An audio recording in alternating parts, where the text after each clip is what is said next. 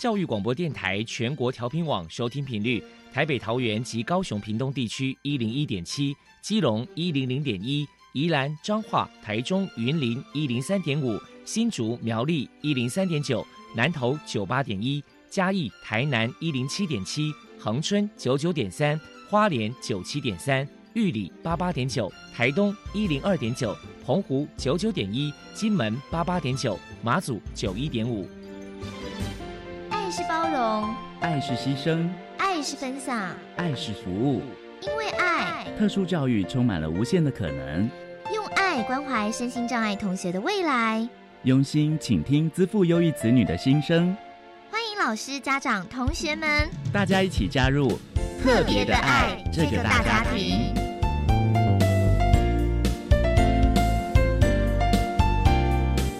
本节目由教育部学生事务及特殊教育司指导，国立教育广播电台监制，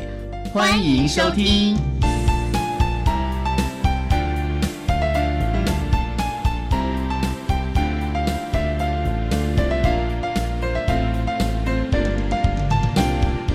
因为爱，我们在空中相会，欢迎您再度收听特别的爱，我是小莹。这个节目在每个星期六和星期天的十六点零五分到十七点播出。今天节目将为您安排三个部分，首先在爱乐小百科单元里头，波波将为您安排飞翔云端的教室单元，为您邀请国立嘉义特殊教育学校实习辅导处的主任潘思恩潘主任为大家说明国立嘉义特殊教育学校有关于职业转衔的配套措施以及相关的做法，提供大家可以做参考了。另外，今天的主题专访为你安排的是爱的搜寻引擎，为你邀请远东科技大学特殊教育资源中心的主任叶庆红叶主任为大家分享开启其他学习的能力，谈高等教育阶段身心障碍学生就业训练的经验，提供大家可以做参考。节目最后为你安排的是爱的加油站，为你邀请获得一百一十一年教育部优良特殊教育人员荣耀的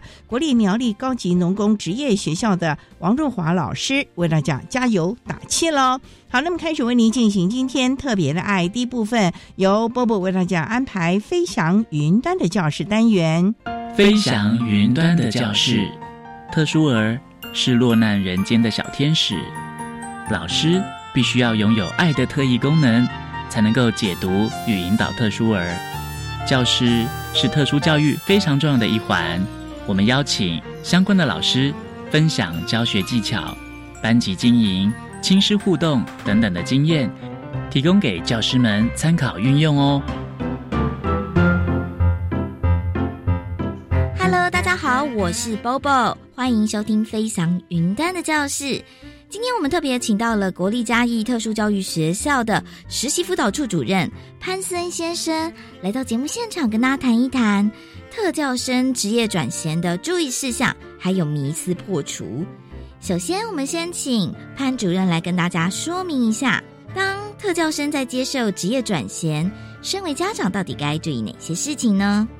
家长的话，他其实扮演非常关键的角色，所以其实家长他第一个哈，就是当学生还在学校的时候，就要提前来思考这件事情哈，不是等学生毕业了才开始想哦，那可能有时候就会衔接不上。所以在就学的时候，第一个哈，我们可以先了解孩子的兴趣跟能力，有兴趣是很重要的，不然这个工作他会没有办法做得很久，因为他就没有兴趣嘛哈。那再来就是他的能力到哪边啊，那再来，我们就可以去选择适合他的职场。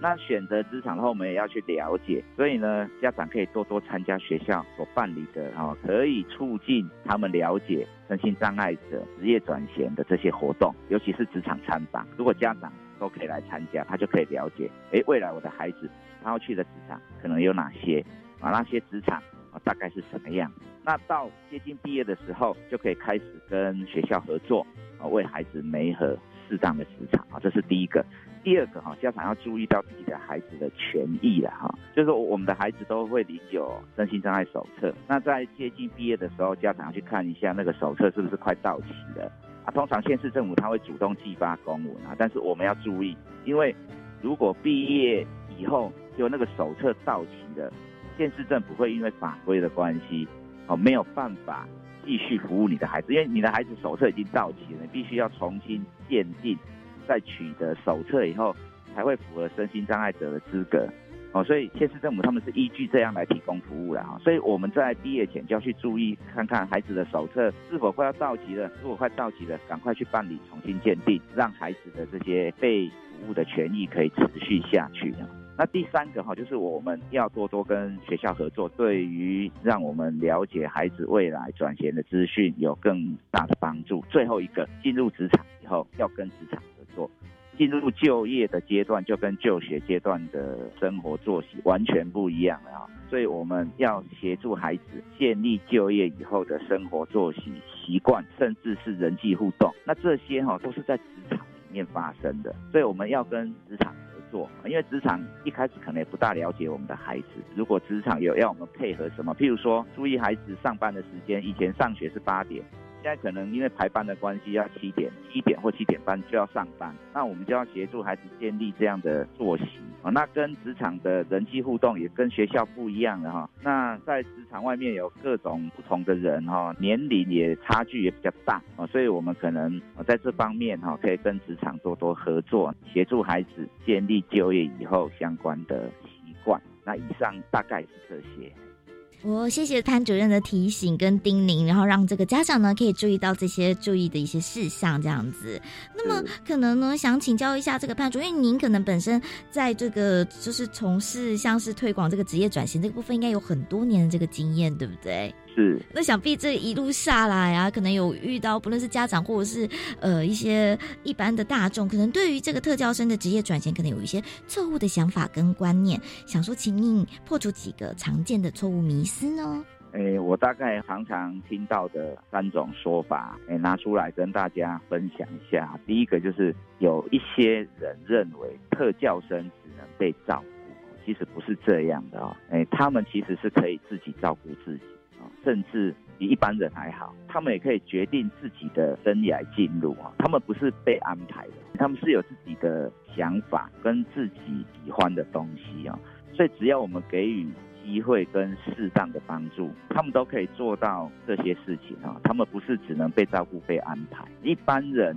其实都有这样的机会跟帮助了、啊、那特教生当然可以有、啊、那第二个、啊、常常会听到说那特教生就是没有生产力啦，那他们到职场、啊、可能都是要领政府补助、啊、或者是说、欸、领的钱跟我们一样多，为什么做的事情、啊、跟我们不一样。其实特教生不是没有生产力、哦、而是没有放在适当的位置，因为特教生他可能有某些能力上的限制，但是我们要看到他优势的能力，然后把它放在适当的位置。例如说我们有一位家长一直很希望自己的孩子要去当行政助理，但是孩子如果是心智障碍类的，他对于语言文字理解就会有限制，那所以他要去当行政助理就会当得很痛苦啊。那能力跟一般人比就是高下立判嘛，绝对没有办法胜任这样的工作。但是学校老师发现说这个孩子的手很小，装速度很快，所以建议他可以到工厂的组装线去，后来家长也很愿意哦，结果试了以后啊，就到工厂实习、哦、那这工厂的老板在实习的期间也发现说，哎，这个孩子的手很巧，工作速度跟一般人一样，甚至比一般人还好，所以毕业的时候就直接任用他、哦、后来就直接在那个工厂工作，因为做得很好，后来还升组长，哎，当组长、哦、有一组人给他管理，一个产线给他管理。所以特教生不是没有生产力，是没有放在适当的位置。第三个，很少厂商愿意聘，这是都很错误的迷思啊，其实不是，是很多，其实是很多厂商愿意给机会，然后愿意聘雇身心障碍者，甚至呢，哎，他聘雇的身心障碍者还很多，所以不是没有哈，是因为可能有一些厂商他们没有机会接触到身心障碍者啊，所以希望可以透过节目让更多的厂商啊可以知道说，其实是很多身心障碍者他的能力是可以胜任各种不同的工作啊。我们希望更多厂商可以看见身心障碍者的特质跟生产力，提供同等的机会，让他们试试看哦，或许会有不一样的看见哦。等于是把它放到这个对的位置，然后可以发挥它所长就对了。好，那么最后主任您这边针对这个职业转衔也还有什么样的想法想传达呢？其实哈、哦，身心障碍者的就业转衔，它是一个需要高度合作沟通的一件事情啊、哦，因为这件事在进行的时候，是由学校单位、政府的劳社政单位、职场跟家长之间哈、哦，他们要去互相合作、互相沟通而完成、哦。那沟通有时候我们就是要站在对方的立场去想，厂商有他的立场。他可能也要顾及生产力，顾及营业的利润。那家长有他的立场，家长当然希望说、哎、孩子可以进入他心目中理想的工作，是他们很希望的一件事情。那孩子也有他的想法，所以这其实是需要互相站在对方的立场去完成的一件事情啊。所以我们在做这个事情的时候，其实是需要大量的沟通，但是最后如果可以完成的时候，其实是可以听到很多的感谢。我常常听到学生跟家长说，哇，他很感谢某某老师、某某职辅员、某某职场的主管或者某某职场的同事来帮助他们。的确啊，是有很多的贵人，所以最后要讲的是感谢的话，第一个感谢这些愿意提供机会、愿意聘用这些身心障碍者的厂商，他们甚至会关心到身障者的家庭。第二个要感谢资讯提供者，很多的家长、老师、员工，甚至是一般的社会人士，他知道我们学校这样的转衔服务，他会愿意提供说，哎，某某工厂或某某公司，他们有在应征相关的人，你们要不要带你们的学生去试试看？所以我们要提供这样的资讯提供者。最后，我们感谢我们的大家长，就是教育部国教署，愿意提供经费。国教署他在全国分为二十七个区域，聘请了三十四位职业辅导员，他们专职在为身心障碍学生做职业转衔这件事情，所以这就是对我们的身心障碍学生的职业转衔是有很大很大的帮助啦。这个是最后想要传达的一些事情。非常谢谢国立嘉义特殊教育学校实习辅导处的主任潘思恩先生接受我们的访问。现在我们就把节目现场交还给主持人小莹。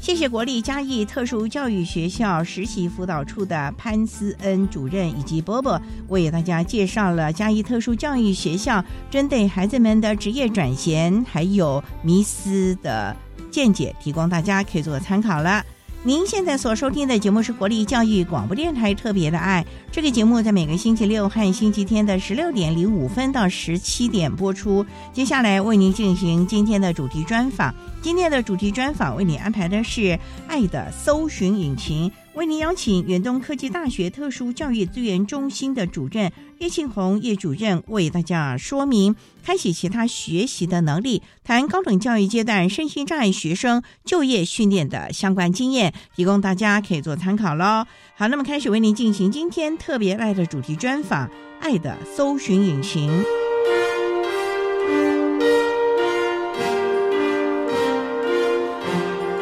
爱的搜寻引擎，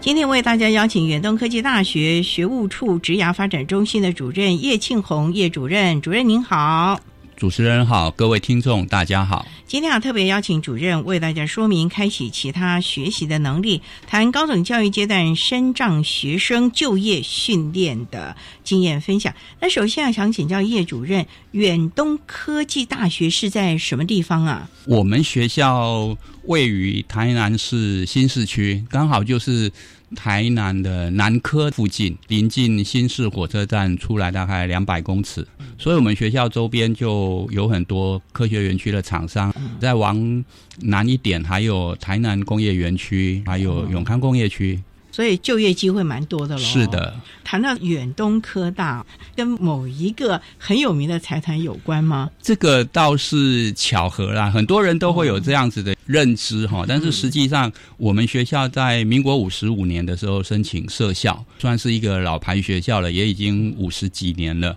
我们是在九十五年的时候改名为远东科技大学，目前有十八个系，学生的人数大约有三千人，特殊教育学生大约有一百二十人。呃，那很多了呀，对，三千多的比例。是的，我们的学生智能障碍的会居多。其次是学习障碍，再来有一些是肢体障碍，或者是听觉、视觉，然后还有一些是情绪障碍。基本上这些障碍别的学生我们大概都有涵盖，然后也都会关注照顾他们，所以各个障碍类别几乎都有了嘛。对，那其实学校就要启动整个特推会，为孩子们提供各方面的支持服务了。是的，没有错，我们每个学期我们都会有特推会，必要的时候如果有一些特殊学生他有临时特殊的需求啊，我们就还会再另外单独召开一些小型会议。这个部分我们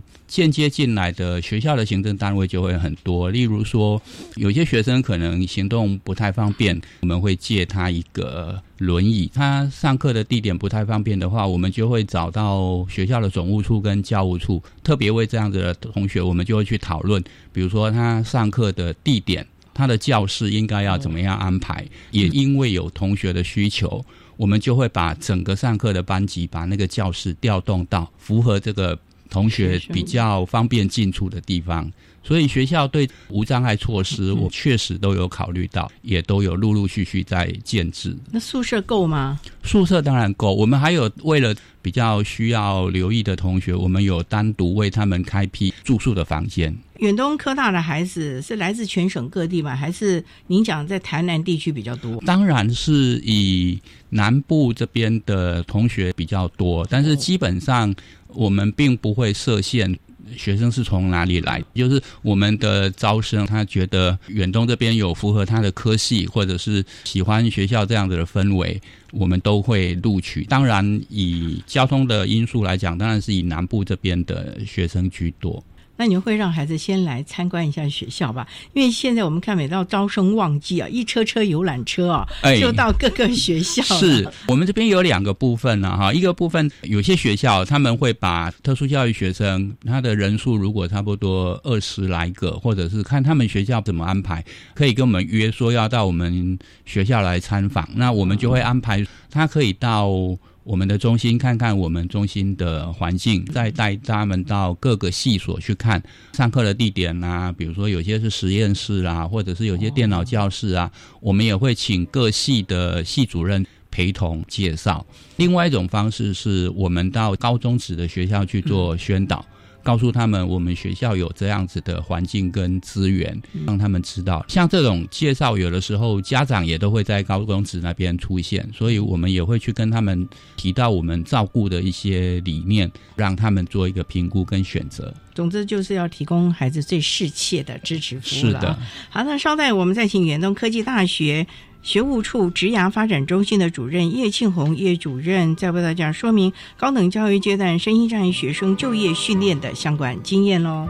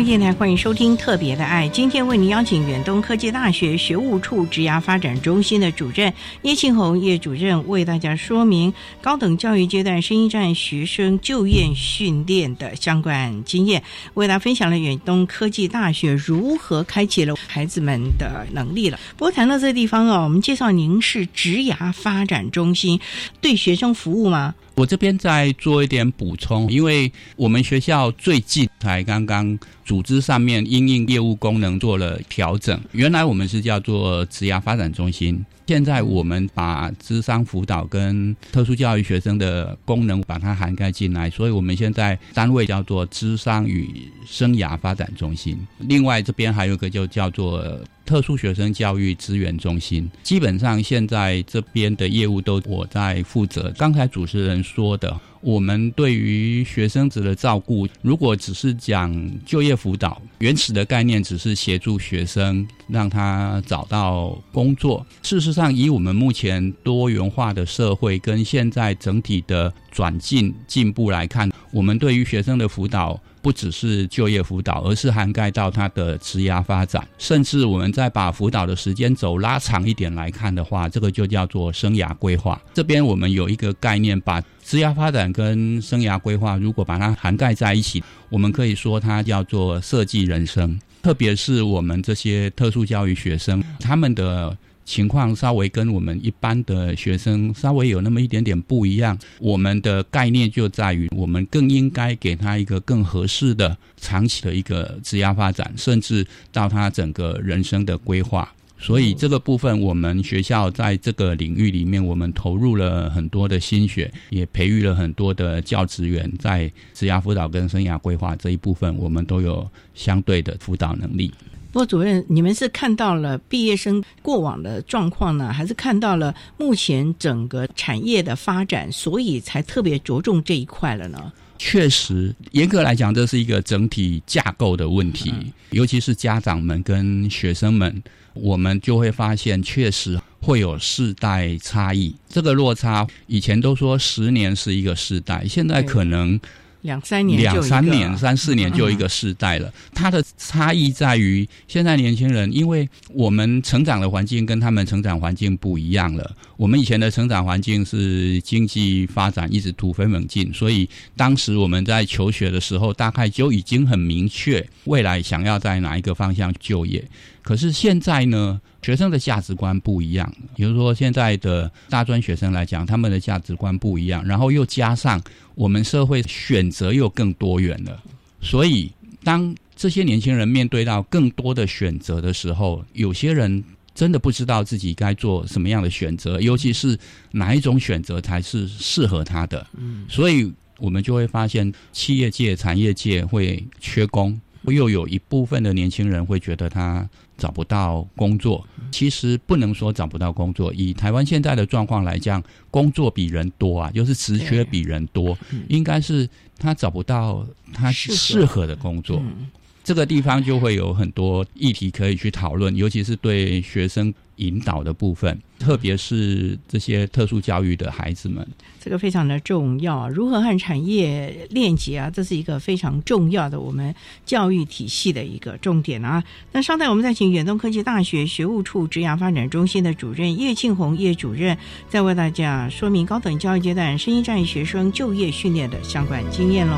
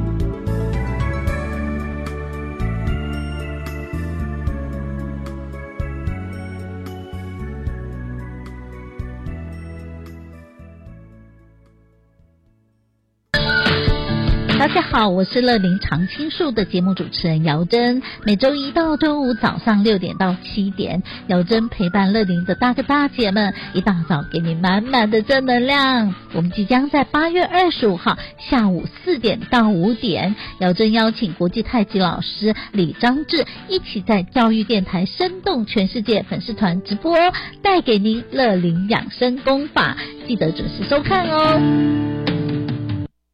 来来，来用微电影记录生命感动故事。教育部生命教育关怀与推广微电影竞赛已经开跑喽！主题是跃动生命，绽放光芒。太棒了！总奖金高达三十二万元。是啊，最高奖金八万元，凡高中职和大学在学学生都能参赛。详情请到教育部生命教育全球资讯网和南华大学生命教育中心网站查询。好棒哦！以上广告是由教育部提供。哎呦，好热哦！哎，开冷气。哎，冷气是吃电怪兽哦。不过啊，只要简单清洁保养就能省电哦。我知道，滤网每两到三周就要清洁一次，可省 百分之十 冷气用电，还能让室内空气清新。记得，冷气滤网要用软毛刷和清水冲洗，冷气才能又凉又省电。今夏省电，从洗滤网做起吧。以上单元为经济部能源局广告。管那么的水，落嘎西木啊！大家好，我们是欧开合唱团。您现在收听的是教育电台。哦嗨呀呀，哦嗨呀啦，教育教育电台，哦嗨呀呀，哦嗨呀啦，教育电台。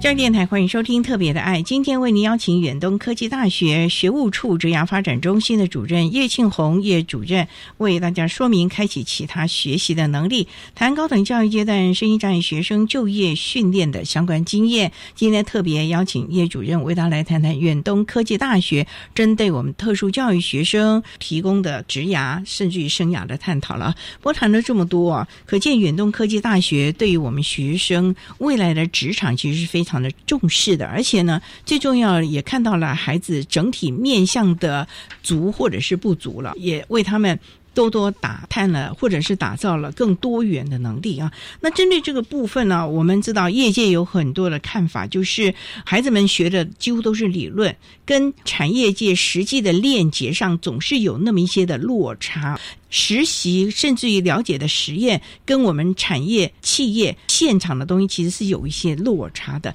这个部分远东科技大学有没有一些配套措施呢？这个部分我们用一个比较整体的架构来看，我来介绍我们学校的做法。延续刚才我们说的，我们对学生的辅导有一个很基本的概念，不是我们决定他该做什么，而是要引导他们去了解自己适合做什么，特别是特殊教育学生，他可能有不同的障碍别。往往我们都很容易看到，好像当他学会了做些什么，好像他就可以往这个方向走了。其实从源头来看，我们最后的一个目标是可以找到一个适合他长期做的工作，他也可以找到一个适合他自己的职业。如果他有一个适合的职业，他后续的人生的开展就可以跟大家一样过着一般人正常的生活，这个是我们想做到的。所以我们要做的是陪伴、启发、引导。教育的目的是让他可以做思维上面的改变，让他可以从被动成为主动。所以我们会看到一个源头，就是第一个协助他找到他适合做什么。那其实在大部分的学校，相对的辅导工具或者是多元的方法都有。最几最简单的来讲，就是教育部就有一个 U C A N 的测验平台，有一个职业兴趣探索，从里面也可以看到河轮码的，可以找到每一个学生他跟这个职场环境的速配到底是哪一种类型。有些学生他可以去处理行政类的工作，有些学生他可能就比较适合手做的工作，那有些学生可能他的敏感度比较高的，说不定还可以做一些创意性的工作。所以我们会先从陪伴学生，让他找到他适合做的工作，这个部分我倒是蛮建议可以下放到高中阶段。高中阶段这边家长就可以陪同孩子们去做一个自我探索。这个有开放吗？这个平台是每个人都可以进去申请、哦、注册一个账号都可以做、嗯、那当然目前教育部把它放在大学端，就是大家都要做、嗯、但是这个平台是开放的。这样子做有一个好处是，如果我在高中阶段就已经知道我适合做什么了，对于他上大学选择科系跟培养专业的时候就更明确，就可以少掉很多他在高中毕业以后开始面对大学选择哪个学校选择哪一个科系的时候会有一点彷徨不知所措，或者是接触到不够完整的资讯去选择某一个科系，然后进了大学念了一个学期一个学年，甚至念到大二了以后他才发现这个不是他想要的。当然他可以转系，可是时间上会有一点耽误了。如果一开始进大学的时候就可以很明确知道我自己想要学什么，我想这个就可以减掉很多的浪费的时间，他也可以学习的更专注，这点是非常重要的。那重点就是远东科大你们怎么帮孩子找到这个问题。就像你讲的，我们的孩子还是很彷徨，嗯，就算他到了大四啊，我们的经验他可能还不知道到底要做什么。所以远东科大有没有提早去启发他们，陪着他们看到这个块面呢？这个问题很有意思哈，因为确实我们会发现到有很多的年轻人到了大四快要毕业了，他还是不确定自己的方向。我们学校对特殊教育的学生们，我们会慢慢的引导他，甚至我们在辅导他的过程当中也会去看看这个孩子他的属性到底是适合做什么。我们会慢慢的跟他探讨他适合做哪一个区块类型的职业跟工作。很简单的一个概念就是，其实我们在找工作，如果能够找到适合自己性格的才能够乐在工作。简单的一个例子来说，内向型的人你要让他做外向型的工作，他一定会觉得很勉强。外向型活泼爱动的人，你叫他整天都坐在办公室里面跟人的互动很少，只是忙着处理很多的文书作业，他也会很受不了。所以我们先帮他找到他到底是属于适合做哪一种类型的职务。目前我们就不像以前说士农工商了，我们就会去分每一个产业里面都可以去找到不同职务的属性的工作。我如果是对数字比较敏感的，我想在很多大小企业里面它都会有财务单位会计算薪资的，他就可以从事这个领域的工作。再来就是怎么样去引导学生开始去思考他将来要的，我们就给他一个很简单的概念，就是请他去做一个小小的规划，或者是小小的梦想也好。我们说五年以后你想要过什么样的生活模式，再来有一个很重要的是，在这种生活模式之下你想要拥有什么样的生活品质，目标就会出现了。让他去想象，我如果毕业几年后，我大概都会拿五年当做一个时程，因为三年太短，十年又太长，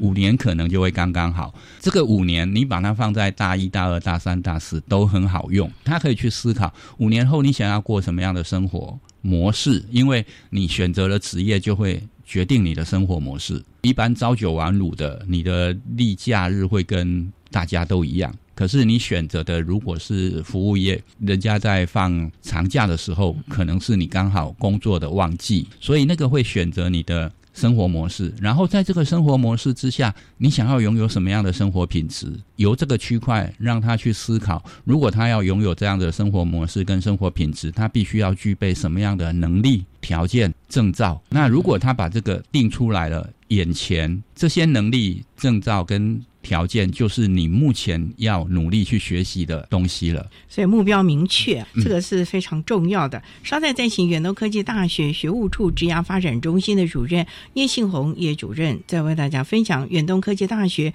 针对我们的特校生如何的去启发以及引导他们各项的性向了哦。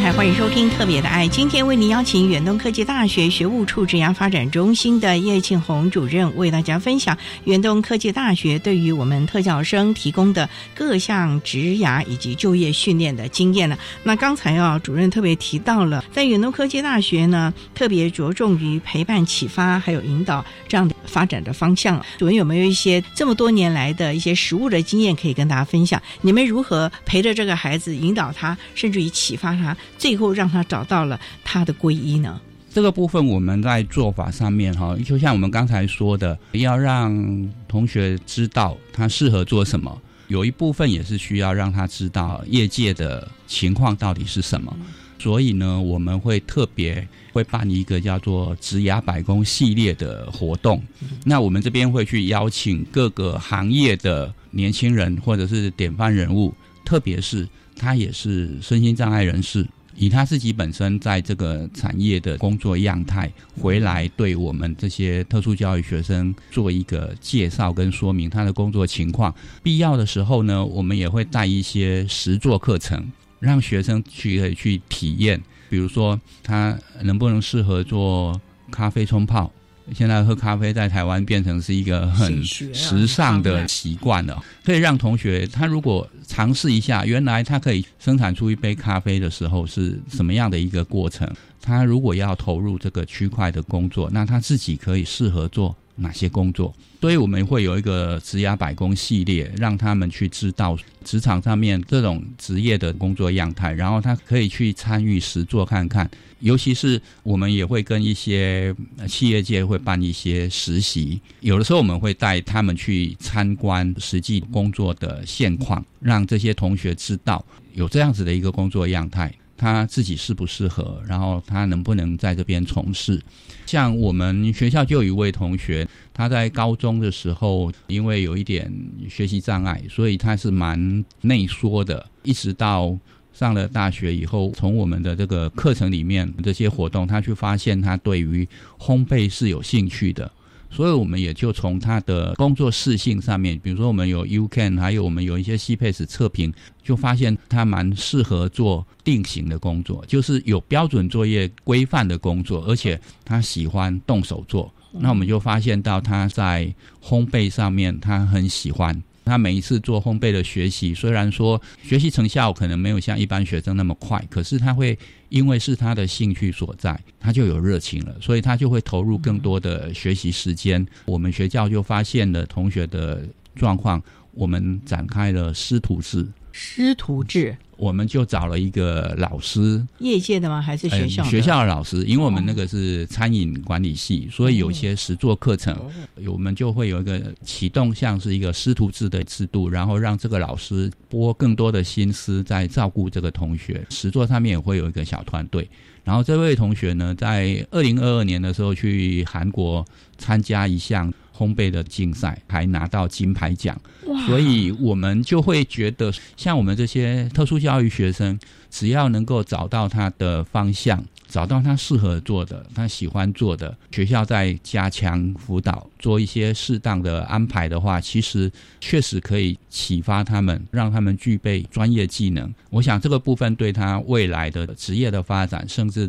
对他整个人生都会有很大的帮助。同样的，也可以让家长更放心。所以啊，主任，我个人呢、啊、认为，我们很多的特教生啊，比较适合这个实务操作的职场。像我们科技大学走的也是实践的这个路，会不会比较适合我们特教的学生在这里发挥所长呢？确实哈，因为我们这些特殊教育学生，他们的障碍别可能会不太一样，所以一般我们大概会看到的是，都有一些比较简单的操作性的工作，让这些孩子们去做。科技大学一般来讲都是比较注重实作的，所以呢，我们基本上各个科系几乎都会有实习课程，也可以去跟外面的厂商合作。比如说我们有些同学他就很乖，你只要跟他教育训练好，你可以做一些什么样的工作，比如说饭店业的房务的工作，诶，他可以做个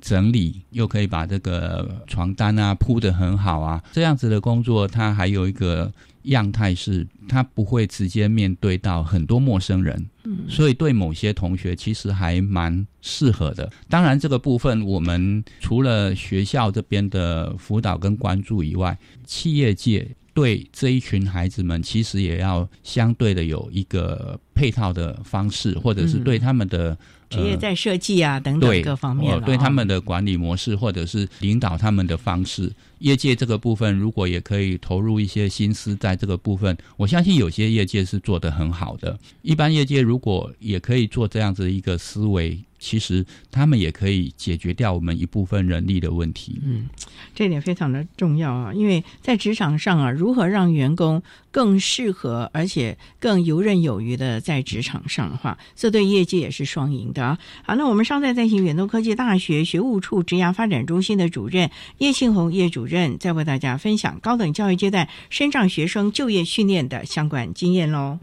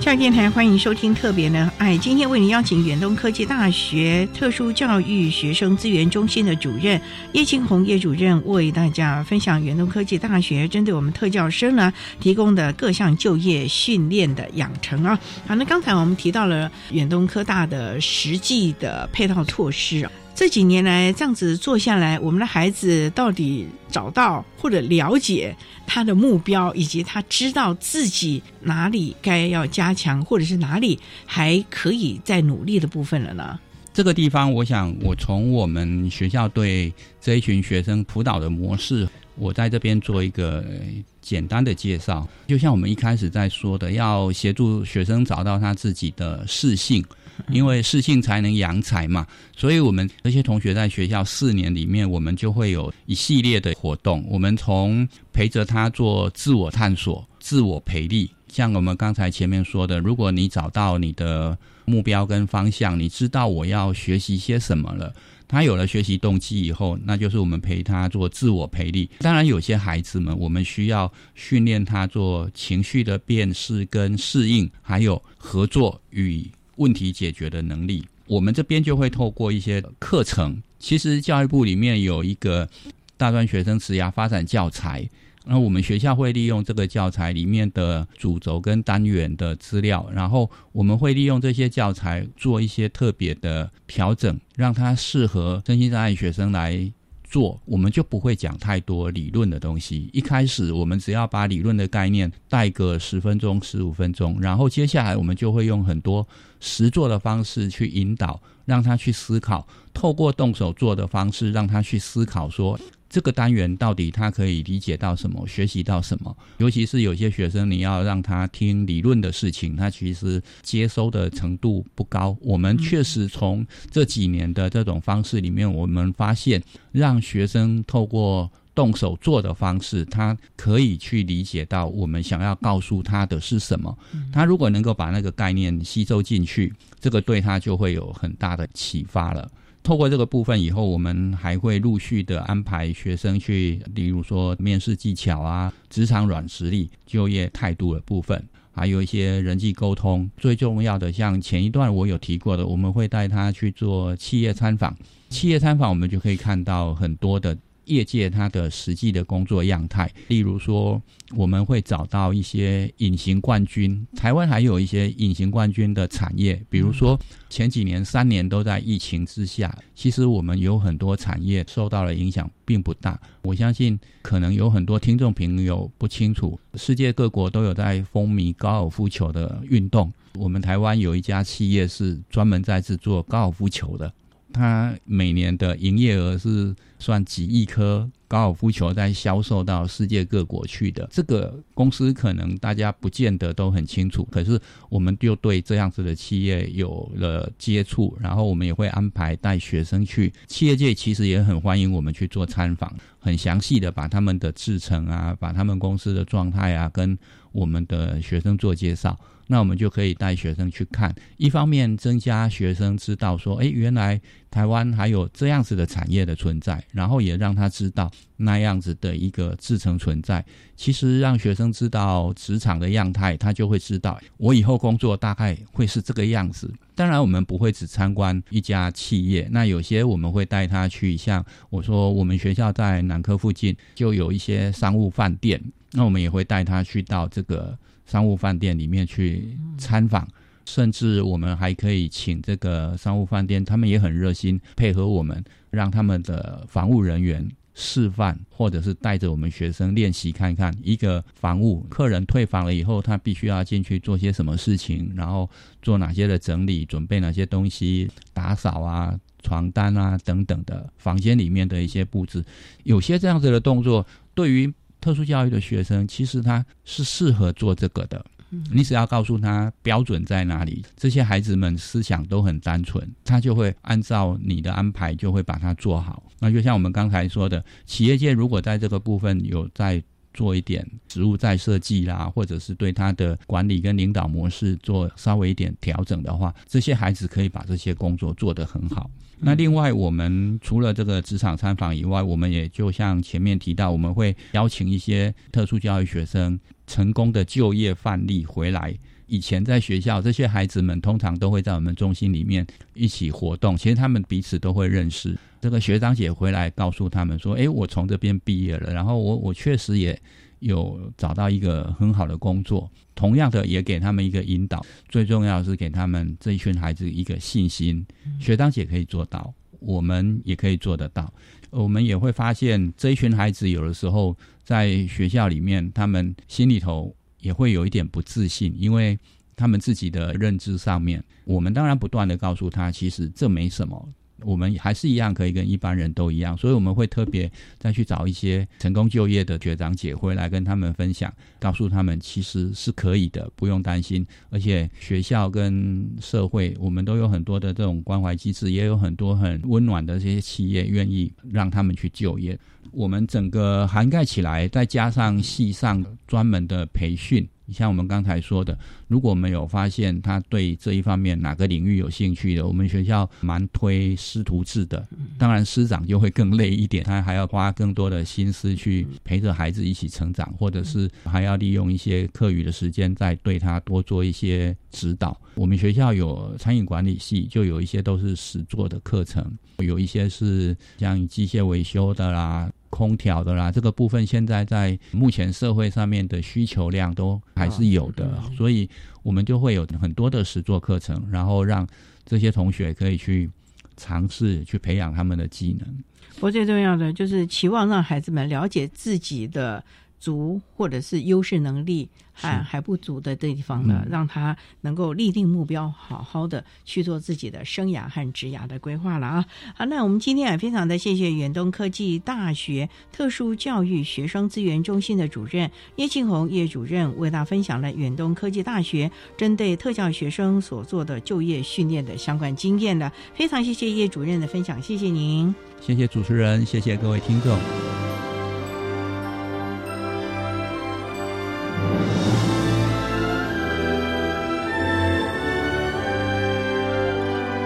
谢谢远东科技大学特殊教育资源中心的叶庆红主任为大家分享了远东科大针对同学们所做的各项的就业训练，提供大家可以做参考咯。您现在所收听的节目是国立教育广播电台特别的爱节目，最后为您安排的是爱的加油站，为您邀请获得一百一十一年教育部优良特殊教人员荣耀的国立苗栗高级农工职业学校的王若华老师为大家加油打气咯。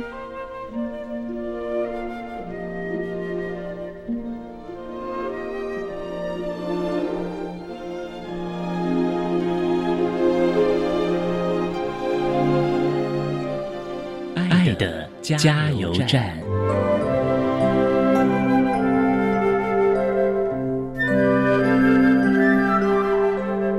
各位听众大家好，我是一百一十一年教育部优良特殊教育人员，目前服务于国立苗栗农工高级职业学校的王若华老师，针对身心障碍的学生生涯规划有几个小想法跟大家分享。首先，我希望大家可以对自己的生活充满了活力，对工作也能保持热忱，对人事物呢保持热情，扮演好每一个角色，也要懂得规划自己的生活。那记得我们特教是一个大家庭，大家一起团队合作，一起加油哦。